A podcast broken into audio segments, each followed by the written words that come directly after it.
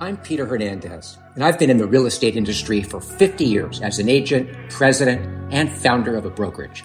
You're listening to The Core Truth, a collection of my experience, knowledge, and advice for real estate agents and executives to take their career to the next level.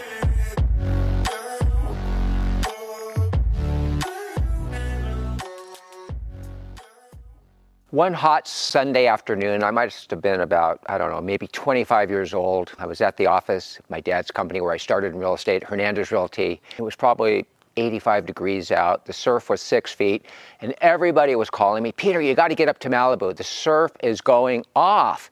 But I had this ominous warning in my head. My dad said if I left early and closed the office early, not to come back.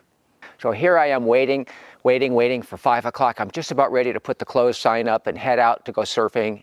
And a gentleman walks in the office and opens the door and says to me, Are there any oceanfront properties for sale? And I'm like, Oceanfront? You bet there are.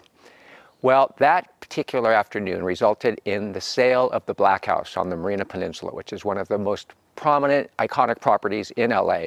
It then turned into a sale to his wife for a canal house, both his daughters, a condo, and a house on Mar Vista Hill, and then a relationship with one of his daughters, who became one of our top agents at Teles and is now one of our top agents at Douglas Elliman, Marnie Maslin, and her daughter Zoe now works with us. So this one sacrifice of one day of surfing turned into a generational sales event. How cool is that?